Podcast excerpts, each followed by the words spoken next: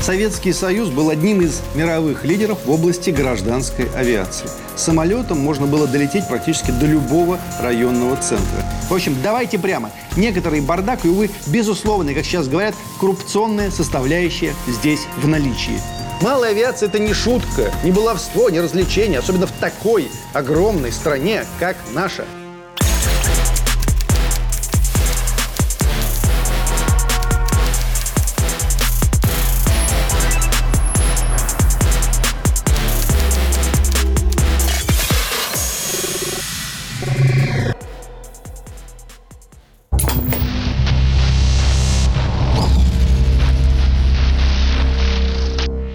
Жутко становилось, когда представлял людный зал ожидания. Здесь и местные с коробками и мешками, решившие слетать в Печору, а то и Сыктывкар на рынок, грибами, мясом, рыбой, ягодами поторговать. Улетали утром, а вечером возвращались с пятеркой червонцем на фара – Здесь и отпускники в костюмах с чемоданами, здесь геологи, геодезисты, изыскатели, рыбаки и охотники дожидаются рейс дальше на север. Туристы с гитарами и котелками на рюкзаках, непонятные личности, кружащие по Союзу в поисках лучшего, лучшей доли, как тогда говорили. Больно было вспоминать всех этих механиков, техников, радистов, метеорологов, диспетчеров. Где они все? Куда исчезли? Где самолеты, которые приземлялись и взлетали, приземлялись и взлетали. Пилоты, стюардессы – все исчезли превратились в призраки, бродили беловатыми сгустками по пустому зданию, колыхались под стендами с расписаниями рейсов и правилами, пестрым плакатом «Москва, столица СССР», пытались достать правду из газетного автомата. Давным-давно запертых, ненужных теперь складах и ангарах что-то позванивало. Подлесок возле полосы вдруг начинал трепетать, будто по бетонке пробегал самолет. Не обладающий особым воображением Шулин чувствовал в эти моменты почти ужас. И потому, если уж начинало прошлое прошлое мучить, старался направлять воспоминания на недавнее. Хотя какое оно недавнее? 12 лет, как прекратились самолетные рейсы, и аэропорт умер, 7 лет, как похоронен, выбыл из реестра и навигационных карт. Нет его теперь по документам, не знают о нем пилоты, кроме нескольких старожилов, которые все еще каждый раз, как в последний, поднимают свои морально устаревшие, Аннушки в оставшихся семи аэропортах республики. В семи из почти 20. А что Шулин? Он делал все возможное, чтобы могила его аэропорта не исчезла. Пусть уж лучше могила, но не пустое место. Это отрывок из повести романа Сенчина «Полоса». Главный герой Алексей Шулин не пользуется любовью односельчан, хотя когда-то был начальником аэропорта северного поселка Временный. Пройдя путь от авиационного техника до начальника, добросовестный и ответственный Шулин был влюблен в свою работу, поэтому известие о расформировании аэропорта в 1998 году стало для героя катастрофой и переломным моментом жизни. Нет, он не спился и не сдался, наоборот, стал на добровольных началах хранить, холить свой аэродром. Следил за взлетно-посадочной полосой, а также всеми коммуникациями, охранял территорию. При этом Шулин никак не мог понять, почему власти не видят и не замечают воздушно-транспортных проблем и не бросаются их решать. Заканчивается все тем, Повесть, кстати, основана на реальных событиях, что в поселок неожиданно заносит терпящий бедствие пассажирский Ту-154. И хотя бетонка поселкового аэродрома коротковата для лагера, пилотам все же удается благополучно посадить самолет, искренне удивившись при этом качеству взлетно-посадочной полосы недействующего аэропорта. Шулин становится героем и едет в Москву, чтобы сказать о наболевшем, о необходимости возрождения гражданской авиации, повсеместно и для всех. Но это в повести он поехал, а в жизни а как сейчас в жизни, мы расскажем.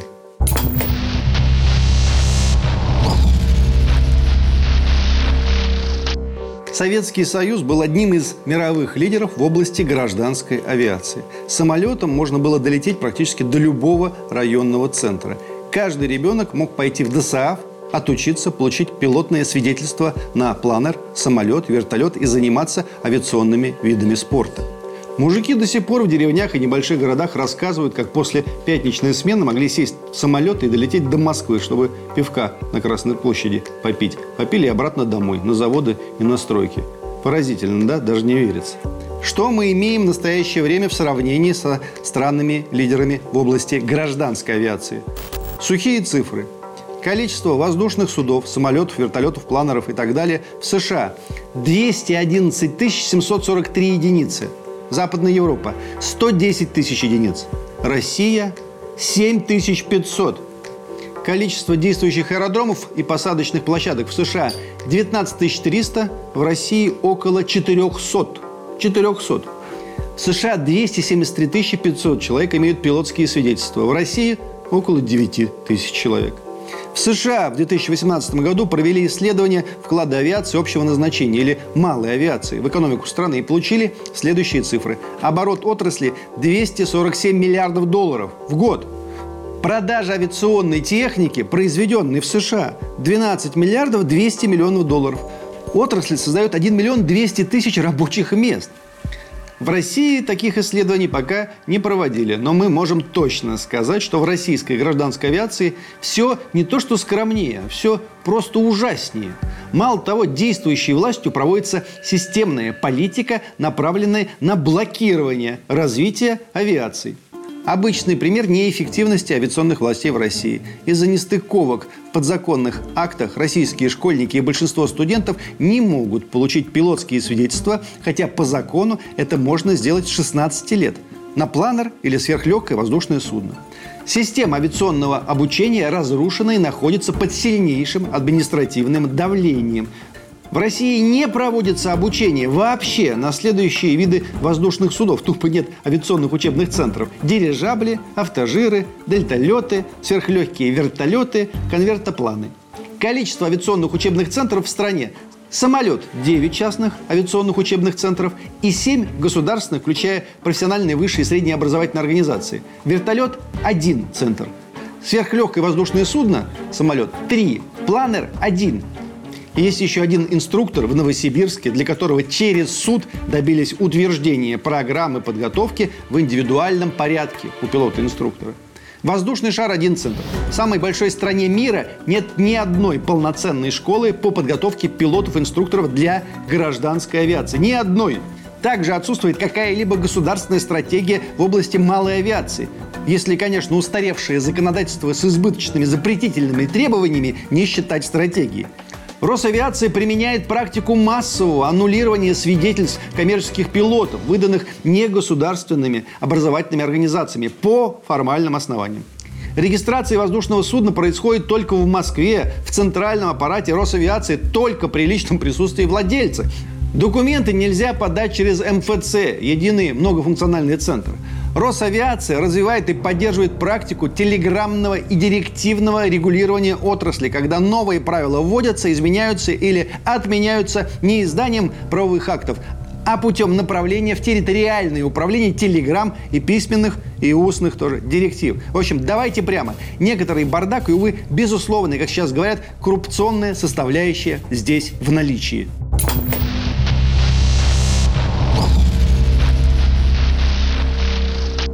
Подвижность населения вообще и воздушным транспортом в частности очень важные показатели развития страны. По иным странам колеблется он в широких пределах. Посудите сами. Статистику 2020 ковидного года по понятным причинам не берем.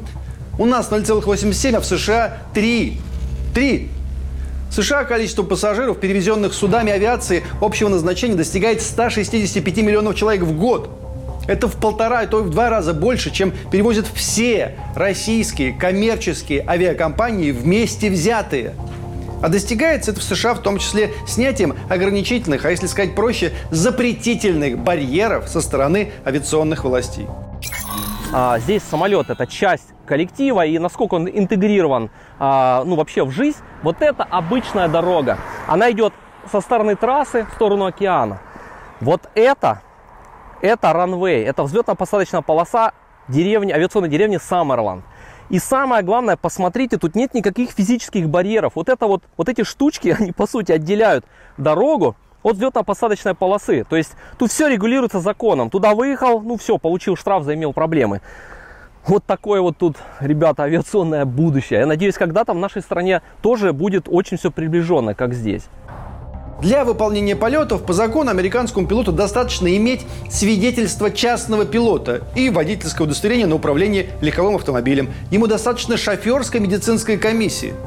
Надо понимать очень простую вещь. Мы имеем огромную территорию, где часто не предполагается другой вид транспорта. И речь не только о перевозке пассажиров. Есть еще санавиация, есть доставка грузов и почты. Но у авиационных властей нет никакого желания реализовать потенциал авиации общего назначения, чтобы наполнить бюджет, создать рабочие места, решить огромное количество вопросов транспортной безопасности и транспортной доступности, особенно в труднодоступные и отдаленные районы страны. Почему? Я не знаю. Спросите у них. Впрочем, они вам тоже ничего не скажут. Зато они хорошо запрещают. У нас запрещена индивидуальная подготовка пилотов авиации общего назначения, в то время как во всем мире это основной вид подготовки. Более 82% пилотов для авиации общего назначения готовятся индивидуально, и только 18% в частных авиационных учебных центрах. Запрет на коммерческое использование авиации общего назначения тоже у нас. Искусственно создаются сложности в получении услуг по аэропортовому обслуживанию в федеральных аэропортах и предприятиях по РВД. Это государственная корпорация по организации воздушного движения в Российской Федерации. Неадекватные к требованию состояния здоровья для пилотов авиации общего назначения, эксплуатирующих легкие воздушные суда и сверхлегкие воздушные суда. Или вот забавный показательный случай, который я прочитал в интервью с российским летчиком и экспертом. Сибирский научно-исследовательский институт авиации сделал самолет ТВС-2ДТ по типу Ан-2 с новыми углепластиковыми стреловидными крыльями. Подобрали оптимальную аэродинамическую форму. Отличный самолет. На его базе был создан самолет «Байкал». Его продемонстрировали президенту. Было принято решение о его производстве в Улан-Удэ. Но тут Минпромторг принял решение о создании нового конструкторского бюро на базе Уральского завода гражданской авиации, который стал с нуля разрабатывать новую модель самолета. Но если бы поддержали первый вполне нормальный проект, поддержанный президентом, то все бы уже 7 лет летали на модернизированных, более безопасных и эффективных самолетах. И так, что называется, почти во всем, почти всегда, почти везде.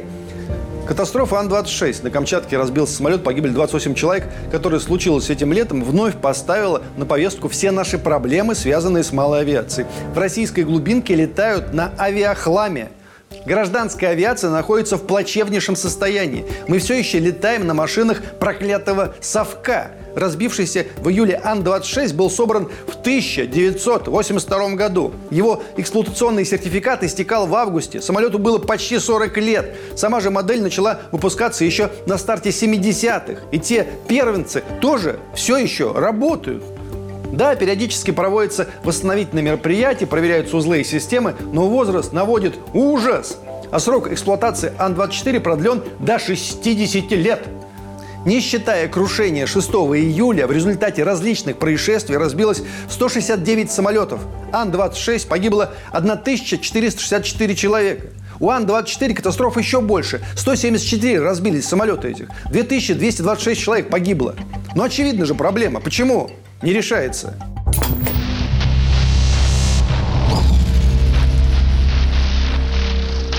Я тут распечатал себе несколько любопытных документов. Вот, например, расписание движения самолетов на воздушных линиях Красноярского управления гражданской авиации действовало с 1 июня 1976 года до 31 мая 1977 года, то есть ему 45 лет. Из одного лишь Красноярска рейсы выполнялись, внимание, в 40 точек – в этом документе также приведен список аэропортов и посадочных площадок края. Две сотни наименований, 200. Знаете, сколько в наше время? В прогрессивном 2021 году рейсов из Красноярска в города Красноярского края. 15. Было 200, а сейчас 15. Прогресс, капитализм, конкуренция. Самым дорогим в 70-е годы был билет из Красноярска в Хаттингу – 65 рублей. Самым дешевым – в Партизанское – 3 рубля. Слетать из столицы региона на озеро Шира можно было за 8 рублей, а в Шушинское – за 10 рублей. Притом, средняя зарплата в те годы составляла 150 рублей. Просто зайдите в приложение и посмотрите, сколько от вашего города, хотя если вы живете непонятно где, то есть не в Москве, рейсов совсем не будет, сколько стоит билет до Красноярска. Я отлетал, я знаю. Удовольствие не из дешевых. Причем тогда пассажирам позволяли провозить до 30 килограммов груза. Нифига не наши 10, да? И до 5 килограммов еще ручной клади. В те незапамятные времена рейсы малой авиации были настолько популярны, что расписание печатали в прессе, в газетах. Люди летали из деревни в деревню. Че идти-то, когда можно на самолете долететь? Или вот еще пример. В 80-х годах в Кузбассе было 22 аэродрома местных воздушных линий. В городах и в поселках.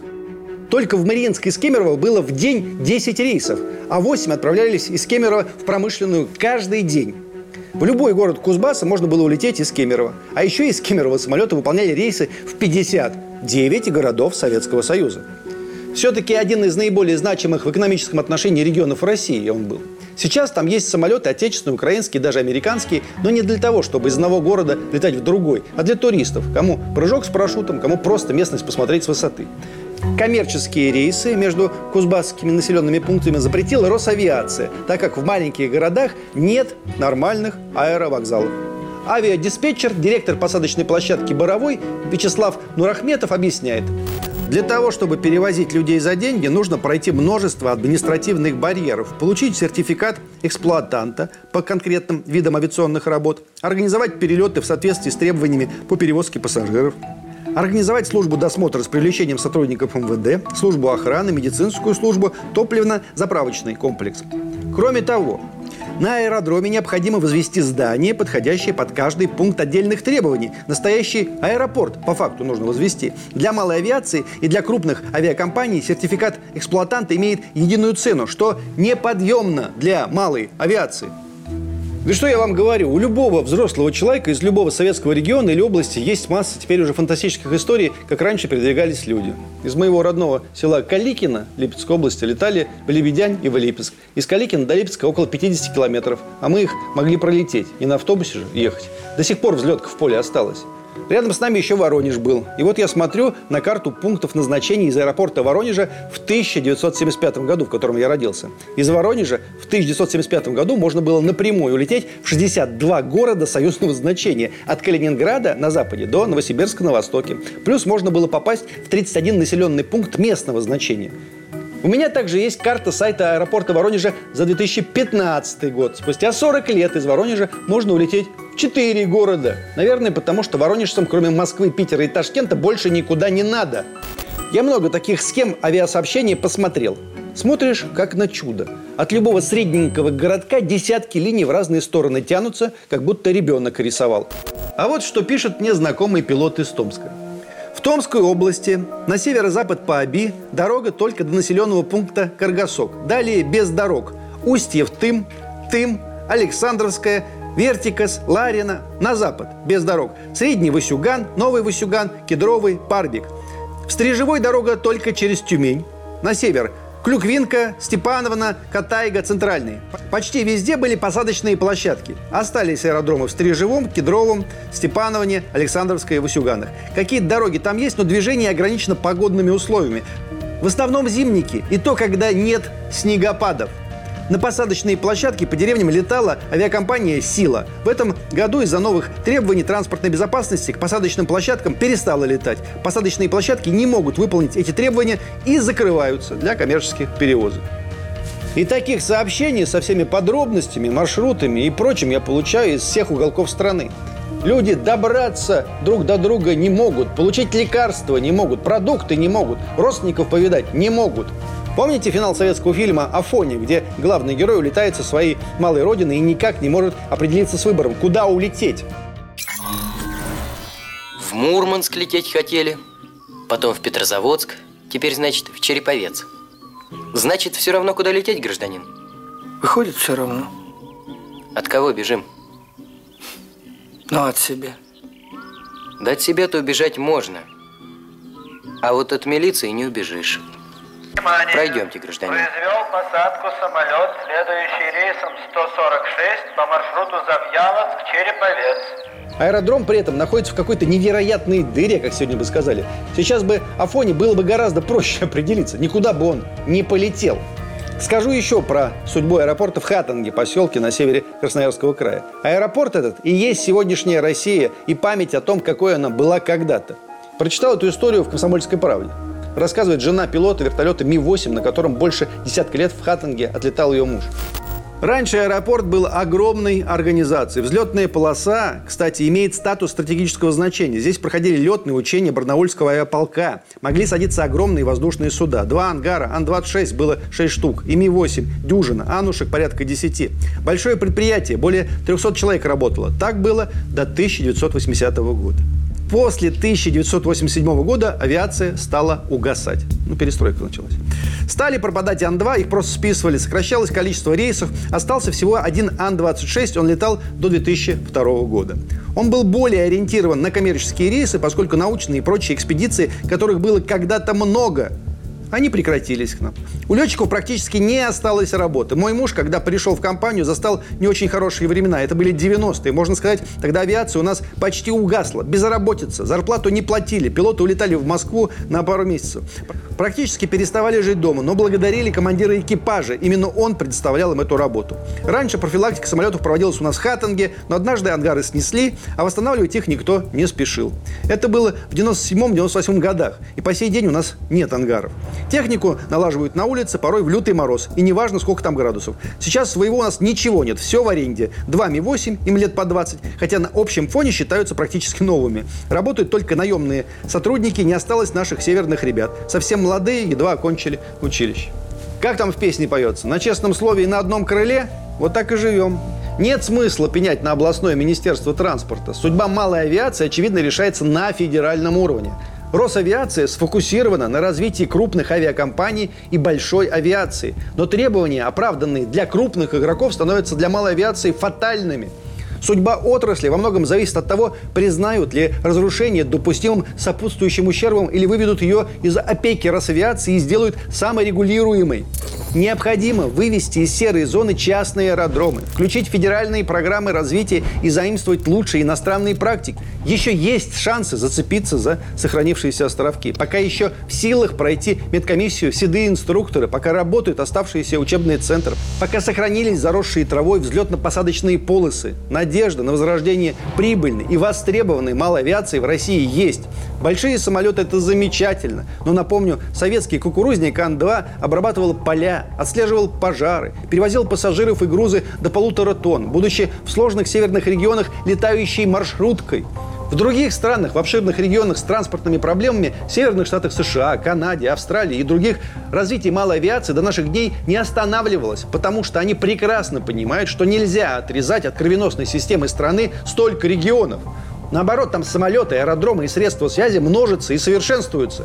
Малая авиация выполняет множество задач. Там самолеты перевозят пассажиров и грузы, быстро доставляют пациентов из удаленных населенных пунктов в больницы, патрулируют лес для обнаружения пожаров и незаконных вырубок, пересчитывают копытных животных и наблюдают нерестилища рыб, выполняют научные исследования, ищут потерявшихся.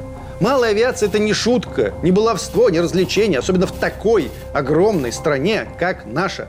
Доступность авиации общего назначения гражданам России, проживающим почти на 70% ее территории, нужна не для развлечений и даже не для туризма. Эти граждане смогут, наконец, получить реальную возможность передвигаться по своей стране. Не только по зимнику или дождавшись рейсового самолета, прилетающего в его населенный пункт крайне нерегулярно. А будут иметь возможность передвигаться туда и тогда, когда это необходимо, по работе или по семейным делам.